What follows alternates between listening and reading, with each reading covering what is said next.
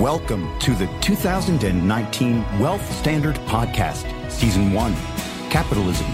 And now your host, Patrick Donohoe. Hey everybody, how you doing? Welcome to uh, the Wealth Standard Podcast. But I have a, a kindred spirit with me in office. Is that what we are? Kindred yeah, spirits. I think we are because we've actually been talking for the last, I think, two and a half hours Yeah. without recording anything. uh, but I'm here with uh, Andy Tanner, and we are going to be discussing as kind of a follow up to Greg Lukianoff's uh, podcast a few weeks ago called "The Coddling of the American Mind," and the subtitle is "How Good Intentions and Bad Ideas."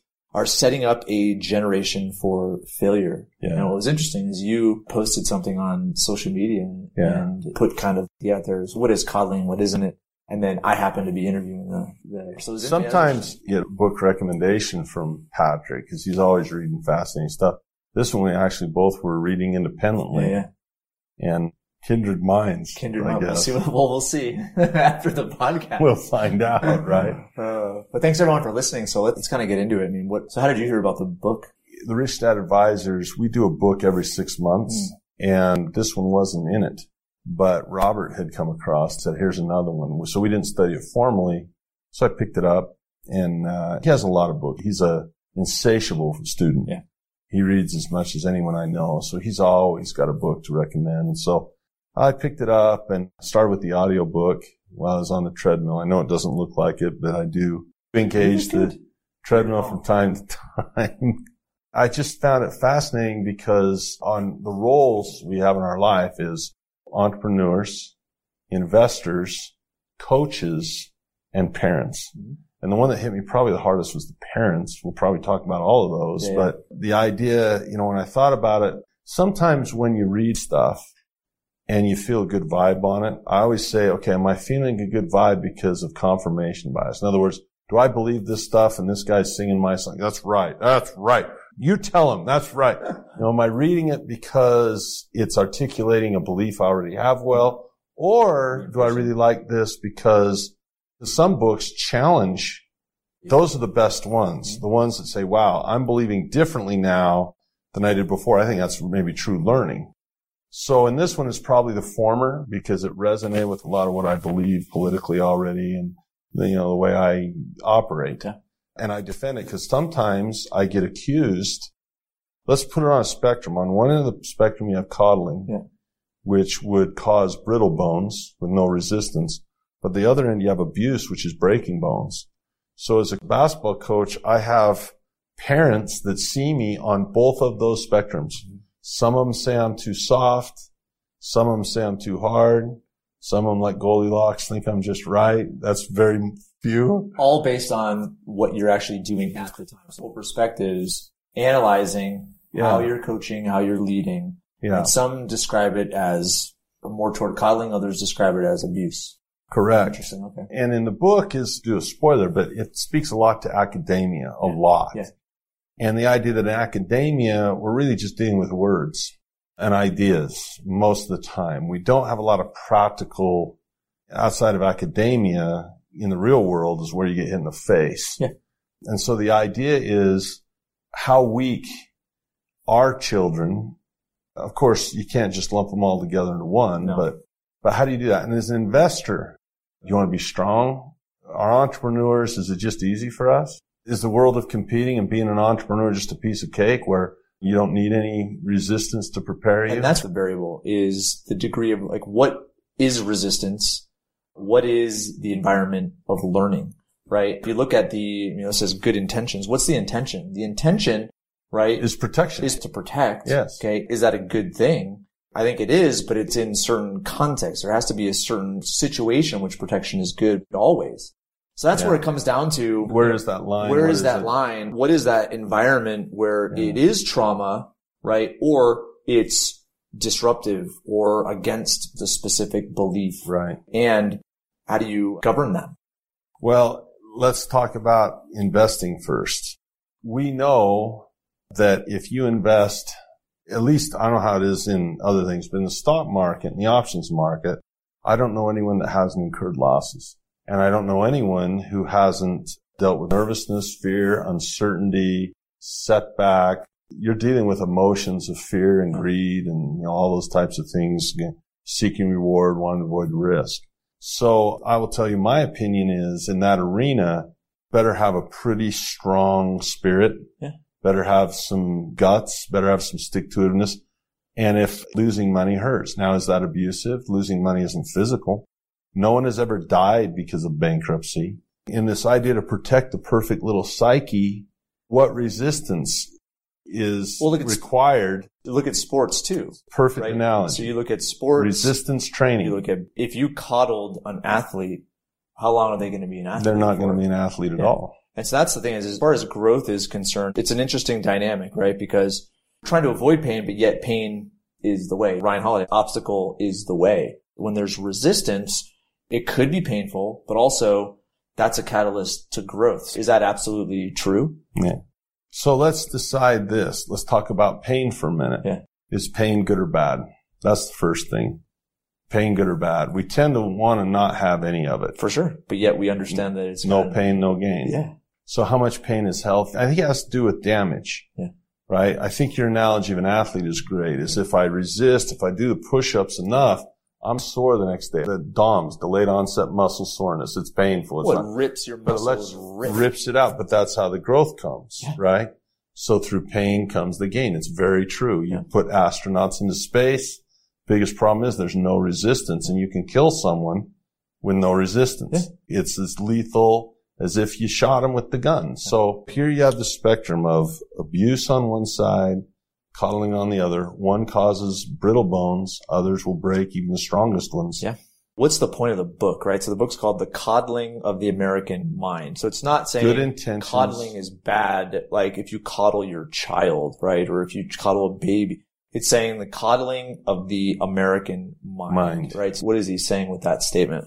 Well, I think what happened, the book deals a lot with that. Can name it. They're saying, look, can an idea be harmful and damaging, right? Do we need to protect people from ideas? So for example, someone's on one side of an issue. Maybe there's a rape victim Yeah. who's going to speak. Mhm. And this rape victim might say, I'm going to talk about being strong and saying, look, you need to move on with your life and you need to understand that that guy doesn't have the power to take away your worth, take away your value. It was an episode. Uh, get the help that you need, but don't let that guy take control of your life. Yeah. Then there's a big group of people say, look, if you give that message, that's insensitive to the other rape victims. Very real conversation to have. Yeah. And say, hey, we're going to boycott this speech because by being on campus, that validates the rapist in some way. And so, and there were some really ludicrous examples on one extreme that he gave, but the problem is it's a slippery slope into abuse. Yeah. Is you don't want to tolerate abuse. So when you say the American mind, can words harm someone? Sticks and stones may break my bones, but you know, names will never hurt me. Is that Yeah. what it is? Or Yeah. words will never hurt me? Yeah. So name calling or ideas that are opposing to yours, are they harmful? Obviously his premise is no, they're not. Let's go to the growth of the American mind, whatever it's called in the title. Like, what's the growth he's referring to, right? So the American mind, it's growing. Like, how does it grow? Is it the same principle of resistance that applies to athletics, Yeah, right? he- well, he seems to think so. You know, what doesn't kill you makes you weaker, right? If it doesn't give you resistance, you become weaker. So when you get into society to have to function in real life, I'll tell you, there's this thing called competition.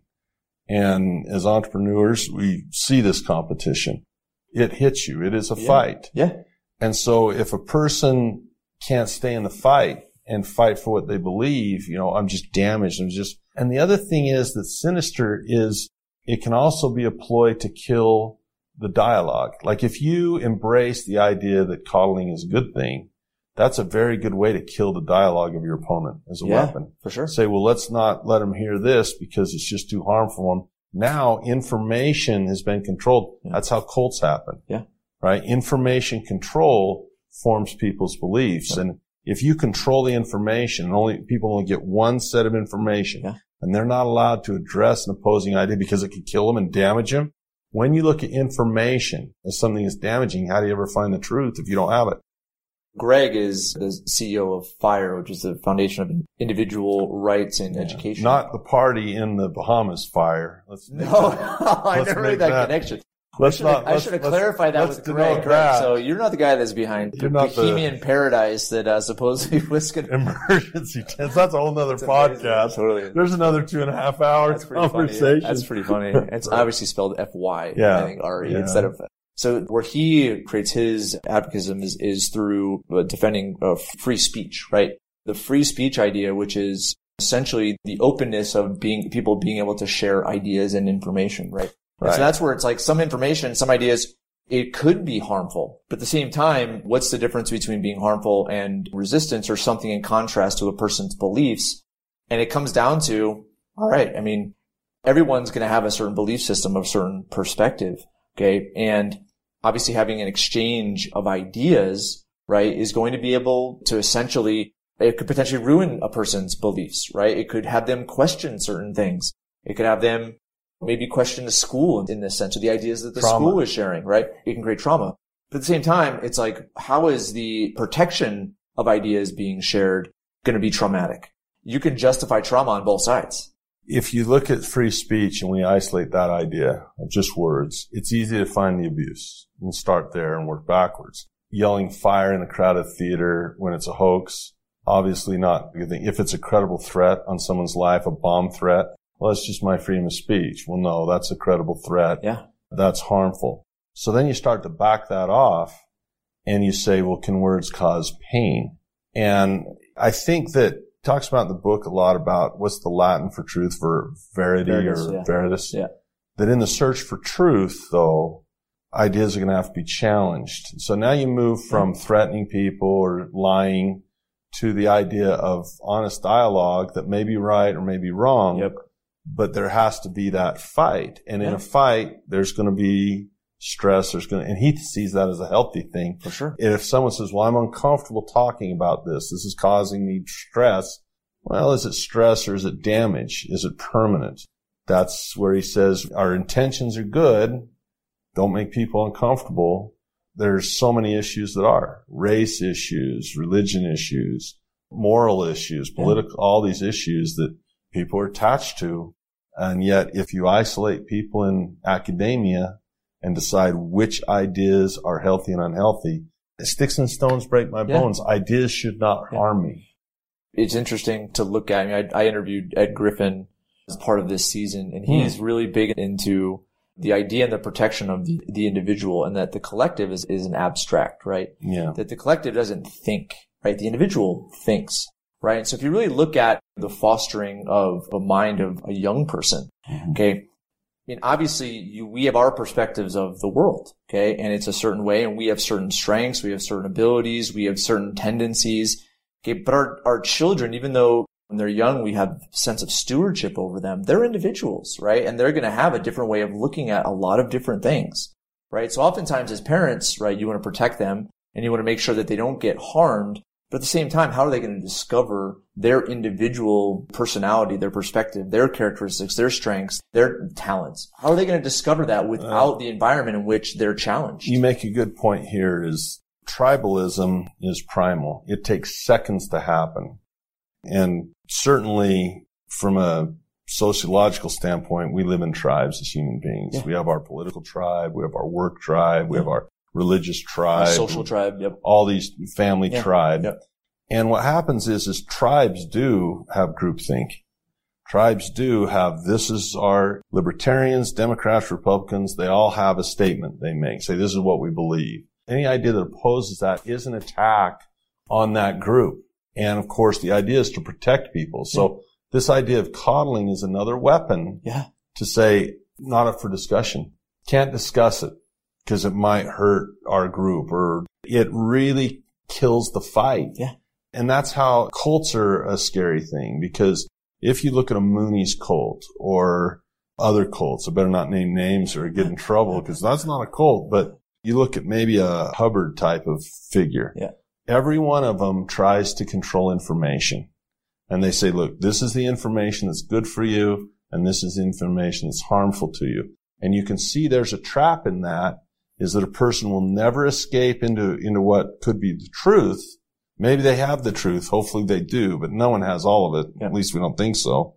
If you forbid conversation or information, you've now created a mechanism that will trap people from truth. And I can't imagine that that's the way to protect truth. Huh. Yeah, I think most of the times it's the way to defend something that might not be or hide truth.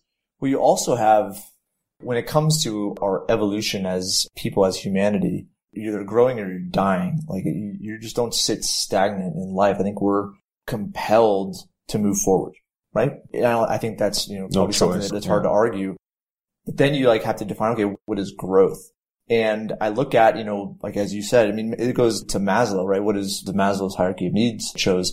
You, know, you first seek food, shelter, clothing. Yep. Then you seek, uh, seek safety. Yeah. And a safety is found in tribes, in groups, yes, it is. right? And that's where, what's the next? The, high, that's the highest, but the highest part self, self It- actualization. it is. And that's where it's like, but you have, you can't achieve a self-actualization unless you have your, The you- group, you, have a yeah, sense of safety. safety.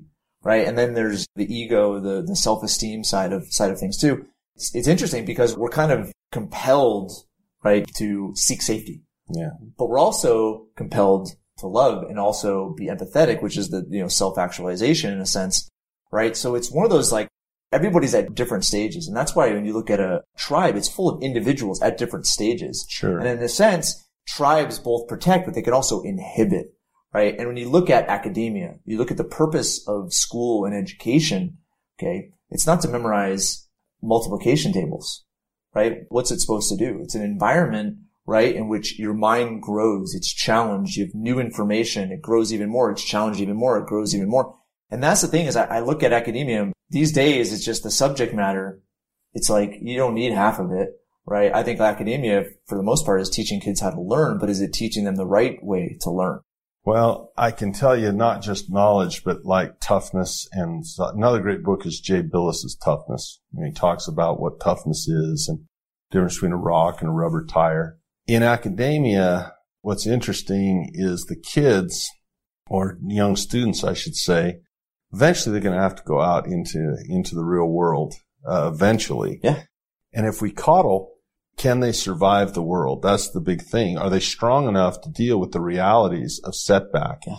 And one of the things in the book that's interesting is he talks about the Generation Zs and, and these guys that were brought up on their phones and social media where the fear of being left out is traumatic, I guess. The Fear of being different. the fear of not being liked on the Facebook page, the fear of seeing all your friends someplace where you didn't get there and, and all this stuff causes all these anxieties Yeah. that maybe you and I can't empathize with. Uh-uh. We uh-huh. didn't get it Yeah. growing up. Yeah. So what's interesting is if we go back, to, The beeper. You didn't have a beeper? I didn't have, I, was- actually didn't have One. I couldn't afford had one. My friends had one. The doctors had them, but Got to pay cheap. got to head out. I got a got an aneurysm. I got to go fix. got to bail. but, okay, doctor, it's the life you're in. Go back to pre-Columbus Native Americans. I mean, what was adversity for those kids? Starving, not being able to get the buffalo, getting beat up by the surviving, other tribe. surviving I mean, the winter. Yeah. their idea of stress and difficulty was probably much more physical Yeah. Than social emotional. We have almost no physical. I mean, gonna have the bullies and stuff, but I'll tell you, by and large, it's more emotional toughness and emotional battles that these guys have to fight. Yeah. And I don't think it's shutting off the social media. I think it's learning to deal, to face it, not hide. Yeah. Facing up, manning up, Yeah. womaning up, adulting up, whatever you Yeah. want to call it, and not hiding from these little things that get magnified. And he talks a lot about that in the book too, is that by creating the safe place suggests that it's a horrible, like, Outside. yeah. like there was a story, maybe you can remind me of, someone went in to get some counseling and they said, now this is going to happen, this is going to happen. Whoa, whoa, look, I just want to talk to someone. Yeah. Uh, it's not like, oh no, you're going to have this, this is going to harm you. This is, you're going to have to work through this. This is going to get worse. PTSD. Says, no, I just want to talk to someone. I just feel like talking and I think I'll be okay. No, no, no, you're not okay. You've been harmed. You've been crazy. But where does it come from? Is the intention so that they're safe and that they're protected and that I- they, they're protected from harm? I mean, what's Where I might disagree with what he said is he says good intentions and bad ideas. I'm not so sure they're always good intentions because if you have an ideology you're against and you can create and paint it as toxic, that gets it out. So you can eliminate something from the public debate and the public dialogue by just labeling it as toxic. People will be trapped in the ideology that the person prefers. So he says good intentions and bad ideas. Is that always good intentions? Are we always calling good intentions? Yeah. Or is this a way to keep things out of a public dialogue by labeling it toxic? Yeah. Right? all sorts of stuff's going through my head right now. So instead of going up on, on tangents, what do we learn from it? What are some of the things you take away and say, okay, what is the right thing? What is not the right thing? Where do we draw the line? Because it's a very, I would say, gray area and it's very situational. Well, I'll tell you this. I don't know. I mean, I don't have the answers to that or I'd write another book, but I'll tell you this. I think the part of the value of reading a book like that is the mindfulness of it is when we're in a situation, like let's say I'm coaching basketball, is I can say, okay, on this side's coddling and this side's abuse. I might not have the answer, but if I think about it, I'll probably get closer to it than if I don't. At least I can consider it, right? Are we coddling or are we being abusive? Yeah. If we don't even ask the question, we just go with this is abusive, it's out every time, Yeah. or this is coddling, it's out every time. At least the idea of having that spectrum to consider probably make you a better father, maybe make you a better coach. Yeah. Not a perfect one, but it'll probably do a better job. And as an investor and entrepreneur, same thing. I don't want to be guilty of either one. That's what I put on my Facebook page. I don't want to be an abuser, but I want to be a coddler. Yeah. It is situational and is it possible to know exactly what to do in every single situation? Probably not. And that's why I would say dictating policy around how you deal with resistance is concerning, right? Yeah. Because you're allowing one person or group of people that have interests, that have bias, right, to dictate, Take away your power. take, take away your power, take away from your ability to know how to act for yourself in that specific situation. We're probably biased in that you and I both feel the power of an individual is very, very strong. Yeah. When I'm on my podcast addressing difficult issues and I, you know, most as an educator, my solutions are to the individual. Yeah. Often on my podcast, I have people who want a systemic solution. So they go to Congress and they try to lobby for this law and that law. I go the opposite way. I said, look, there's nothing you can do about what Congress says, but you as an individual, you can make decisions to better your life and improve yourself. And so there's always going to be that.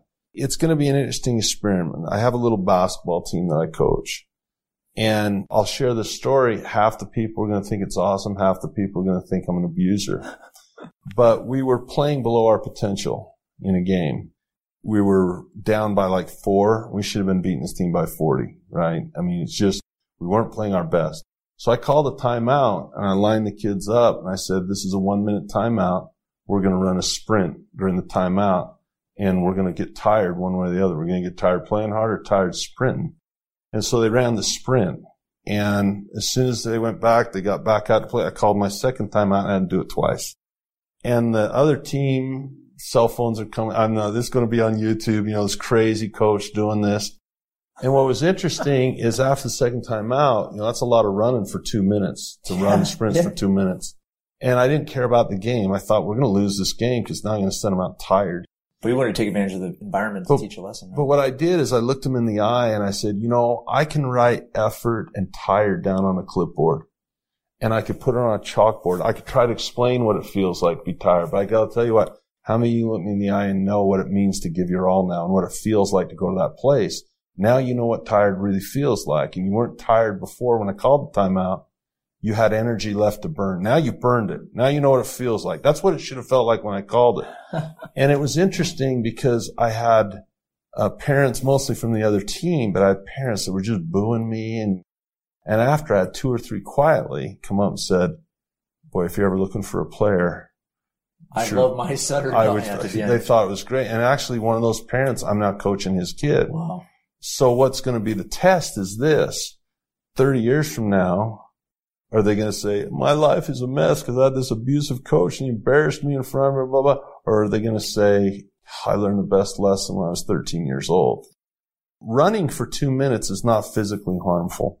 People do it all the time. You get tired, you recover. No one's had a heart attack. No one was had a broken knee. But was that emotionally bolstering to that group? Or is that emotionally deteriorating to that group? But I think Time also, will tell. I don't know. And it's true. Also, you have the relevance of the person that's actually controlling the environment at that time, right? And making those decisions and influencing Yeah. those decisions, right? Where, and this again comes down, maybe it's intention, maybe it's leadership ability, right? But you could easily have seen a person who could have been jackass, right? And have the kids sprint and yell at them. The example I always think of is, I think it was like, is it Platoon or some war movie where Nick Nolte, right, was just this like jackass leader that nobody wanted Yeah. to follow, right? But then you also had true leadership there as Yeah. well. Why do people follow certain people and not others? And it's interesting. I'm not sure if it's like, it's kind of like a feeling in a sense, right? Where the kids and knowing you, you know, the kids felt like you knew what was in their best interest and you knew that you Maybe knew not. that- Who knows? Maybe not, but I would say, Yeah. you know, My opinion, it was. Yeah, and- or I wouldn't have done it. But and that's where I look at it is very situational. At the same time, I look at we're going to make mistakes, right? Perfection is an idea, nothing's gonna it. perfect, right? Yeah, so what's, what's the perfect way in order for to deal with the situation? I think the perfect way is to accept imperfect, but allow people, right, to actually figure it out, right? And that's mm-hmm. where I look at free speech zones. Maybe somebody comes on campus and gives wrong information, right? but how do they learn to evaluate wrong information? Ex- Then that's my point. Is like you have to have the experience where there is Yeah. resistance and the ability for something false and something true to arise and for individuals to have that experience. And if you rob that experience, I do believe that it is that coddling. It does weaken an individual because when they go to deal with, they're going to face resistance at some degree And- in the future. and the other thing- and how are they going to deal with that? And the other thing it does is it eliminates gray. Yeah. Because by saying it teaches people to have a worldview of harmful and safe. And we can categorize this, oh, that's not safe, it's out. Oh, that is safe, it's in. And it eliminates gray and the ability to have a gray area. To say not everything is dichotomous. Is that the word Yeah, I'm looking yeah, for? I'm using words on a podcast I don't understand, but it Yeah, seemed to fit. That was a very, But yeah, this as far as it goes. Okay. I'm good with the four letter words, but I don't want to harm anybody. You know, I don't want to harm anyone. Yeah. But yeah, you don't want to have people seeing things in terms of he's right, he's wrong, or even he's good, he's bad, harmful or safe. And by even suggesting, here's what's interesting. He talks about a safe room. This blew my mind. He talked about announcing to students that, Hey, I might do something that could trigger you. If you don't want to be around for it, go to the safe room and hold this teddy bear.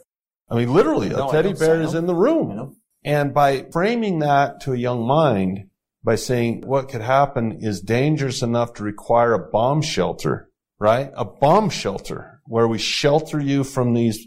I mean, you're now putting people in like it's a nuclear freaking warhead. And by sending that message, are we teaching people that words, that sticks and stones are not only the things that break home bones, words can devastate your soul, your spirit. And I just think, gosh darn it, you know, let's not ever have information controlled to where people, it just doesn't seem intelligent to say, here's information, don't read it. Because if that's a policy, you're not going to get to that veracity, that truth. Nope. And I think it's not a an absolute finish line, right? I think things are always being discovered. Progress is always being made. And what is true today may not be true tomorrow. And your debate skills go out the window because there won't be one. And you won't be able to kind of rationalize How do you in your mind articulate- what's right yeah. and what's and that's the thing is we have a, so we have a saying that we use all the time, right? Because I've had experience in business and when you, where you had two conflicting ideas and there was so much resistance there and people were just didn't want to be wrong and just kept resisting.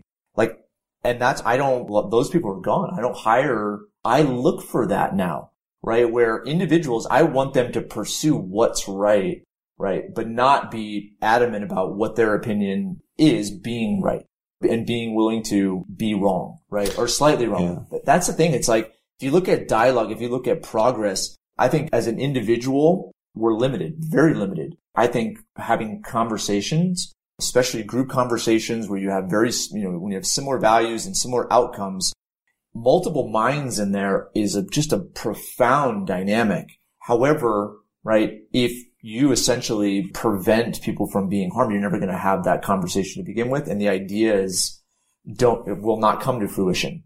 So we've talked about it in the position of kind of being the leader of your own investments, of your own company, of your own sports team, or your own family uh, as parents. I also thought a lot about this book in terms of whether I'm seeking out safety too often and whether I coddle myself by self-imposing restrictions on what I read or what I'm willing to listen to. Yeah. I think no one gets out of cognitive dissonance. I just, it's just the way we're built. And it's I mean, increasing too. yeah, it's just the way we are built. Yeah. And so flipping that in my mind is the challenge is how open am I beliefs changed and not be coddled and how might I be challenged? And there's a couple of fun websites out there. One of them that I thought was fascinating is you, they'll take these really severe issues like gun control or abortion or stuff and people will go there and say, please try to change my mind. I mean, I genuinely want to see if I can find the empathy for the other side to change my mind. It takes a lot of courage to do that For sure. because we become so entrenched. The news cycle is interesting because Walter Cronkite used to summarize everything that was important about 25 minutes and a couple commercials. Now it seems to me I don't see the difference between Fox and MSNBC. I don't see a difference because I feel like both of them are just telling their crowd what they feel is right. Just it's a It's reinforcing validation. the narrative. Yeah, it's just a validation of their own narrative night after night. And it really separates people in good and bad. The tribalism that you mentioned with this idea that it's usually one tribe and another tribe that are trying to limit this information and Yeah. coddle their own group. Yep. What's interesting about that is these two groups, they're going to fight, they're going to fight, they're going to fight, they're going to fight. And they're never going to have the chance to get out of that rut. They've lost the talent and ability to consider something else. And what happens in tribalism is as soon as you put a label on a group, all of their individual merits are erased. Yep. For example, if you don't like President Obama, you say, well, he's a Democrat. Okay, what type of father is he? He must be a bad one. What type of husband is he? Well, he must be. a I don't know. Maybe he had some interns in there with him. I don't know. You know, who knows what type of cigars he smokes? I think he quit smoking when he was in there. But what happens is, is when we get those divisions, we tend to erase all of the other merits Yeah. that the individuals in that group might find. And as I look at my friends who are Democrats, Republicans, Libertarians, I have friends in all three groups that if I was in trouble, my car broke down in the middle of the freeway at three in the morning, I feel I'd call them and every single one of those guys would respond in the most benevolent manner, willing to help, even though they're in those different groups. So another part of this coddling of ideas is they're bad people, they're dangerous. You erase any merits they might have outside of that solitary issue. All of a sudden the dean is unfit for office. All of a sudden the dean of this college should resign Yep. because this issue. And it just erases any merits that a person And that's what Greg and his organization defend, the one of the authors of this book. And that's the biggest thing right now because if kids going into college, like think about the environment that they're in, right? They grew up in a household where there was ideas. They had high influence by, based on parents, right? Mhm. Community, the city they grew up in, the state that they grew up in. So they have a certain perspective of the world. Then they go into this environment in which it's different because you have kids that are all different. And in that environment, right, it's grounds to make a, a lot of change because your mind is pliable. You're highly influenced because it's new. But if you're given just one narrative, right, Yeah. you're given one label, right, then now you go into the real world, it's going to be such a shock and a, beyond whatever a crutch is, right? It's one of those things where it's destroying individuals' ability to think for themselves or thinking in groups. The evolution of the technology is interesting though, because we live in an information age where ideas are just thrown at mm. you all the time. Yep. So it makes sense that people that are in feel that that's a war because there is an information war controlling eyeballs and controlling ideas now that they would want to fight by saying this is an incoming missile. We can't have these missiles pointed at us. Yep. It's such an interesting time to be It is. alive. It's fun at the same time. Like, yeah, it's just so much. I mean, it's information overload. It's what we experience on a daily basis relative to 60, 70 years ago. It's unbelievable. And it continues to change. And I would say, again, going back to some of the main points, it's like all human beings are flawed. All groups have flaws. but they all have strengths and really the environment in which people where discussion can take place, right? Where exchange can take place. That's how we grow. And that sounds utopia-ish, but at the same time, one of those things where, you know, the freer a person is, the more growth that exists. So if I want to run away from coddling, the further away I run from coddling, the closer I get to abuse. And if I want to run away from abuse, the further away I get from abuse, I run to coddling. Yeah.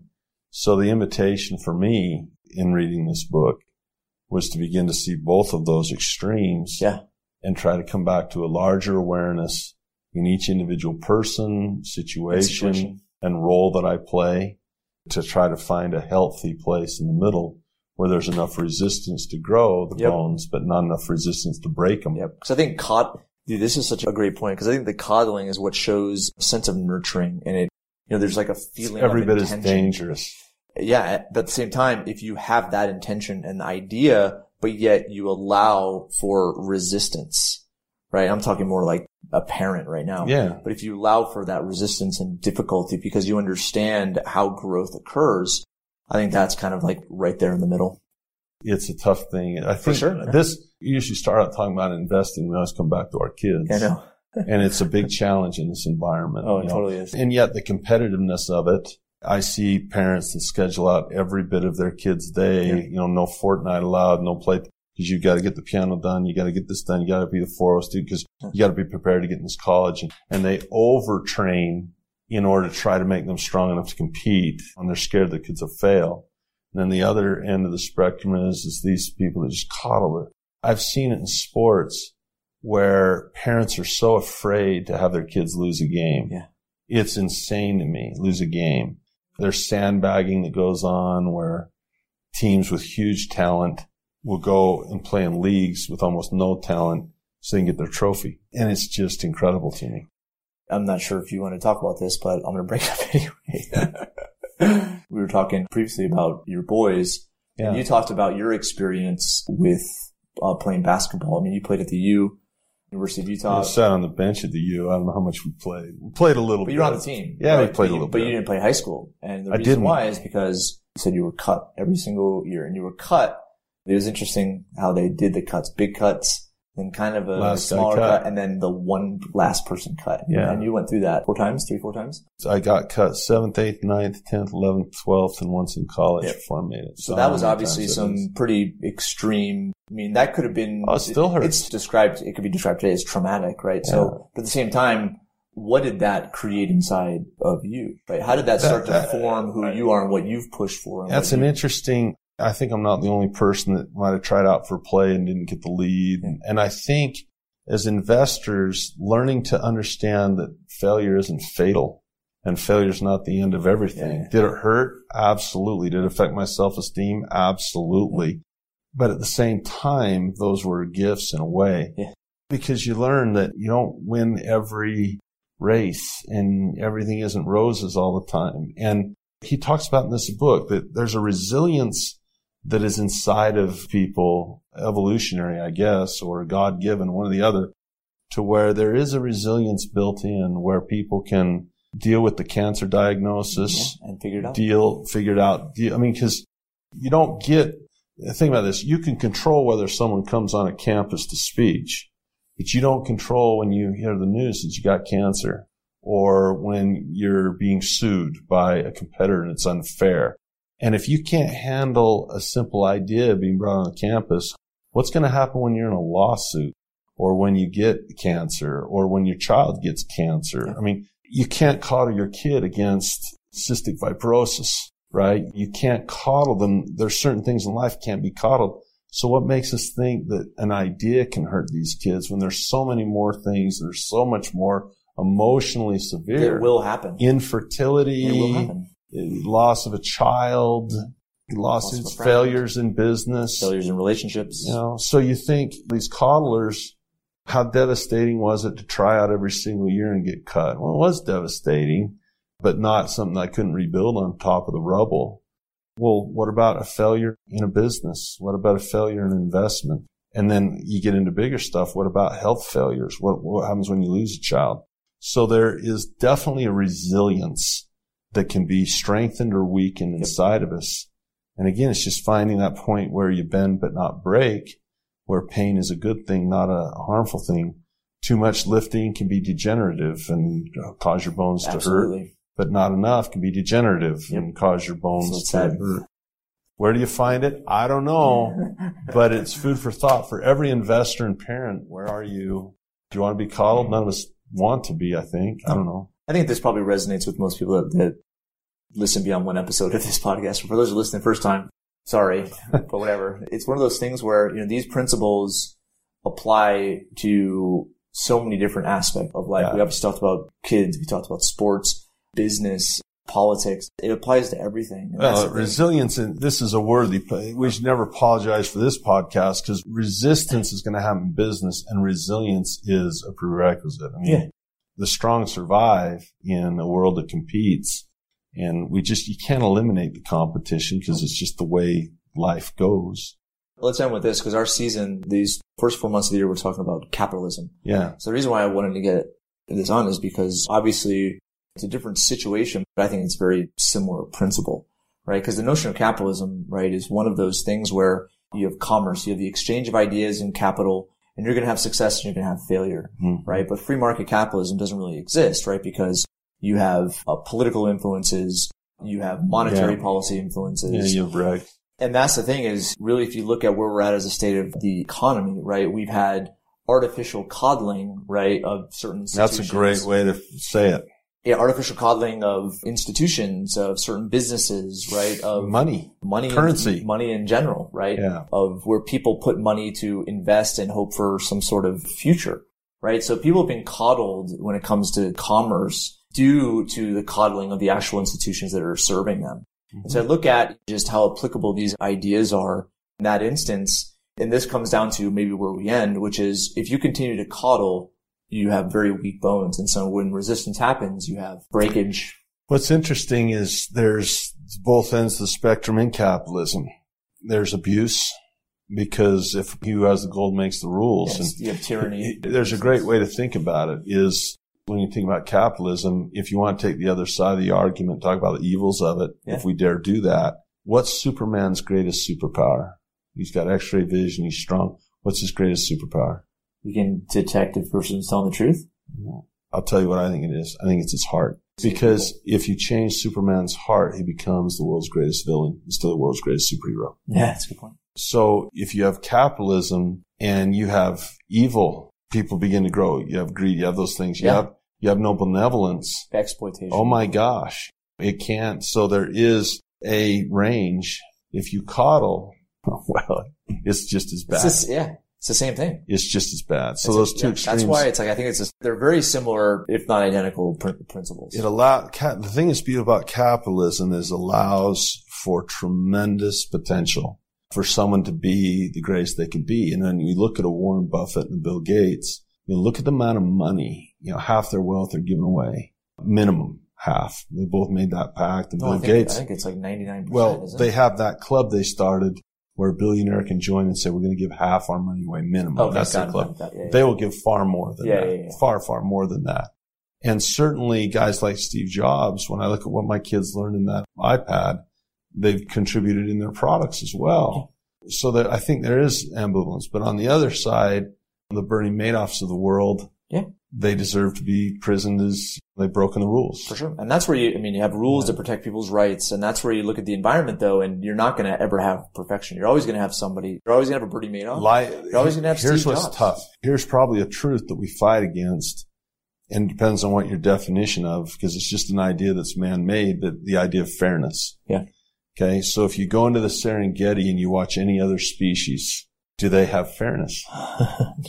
right? Do the chimpanzees have fairness? Well, the one mother who got their daughter eaten by the lion when they weren't looking, well, that's not fair. Right? Well, it's fair game. The death of your chimp is fair game out there. We're not willing to accept that as human beings because we're smarter, you know, blah. We're not Yeah. animals, but yet we are animals. It is an interesting idea that the pursuit of fairness is a great pursuit, but defining what it is, and it's tough. I don't think you can. Every human being wants to be treated fairly, but perhaps it comes the- down to the same. It's situ, it's yeah. situational. So do you teach your child life is fair and you should expect it? because even though we all want it and even though we want to pursue it, it's so difficult because life isn't fair in how we're born. Some people are born with higher IQs, some with low IQs. Some of us have to work harder for what we get than, than the smart kid, right? Other people are limited physically. You know, the, the way you're born genetically, the genetic lottery isn't equal. Mhm. And unless you want to get into eugenics someday, uh, which we probably don't want to do, Mhm. how do you make it all fair? Just by the nature of birth. And so you're going to have it abuse and coddling and unfairness in between. Well, It's tough.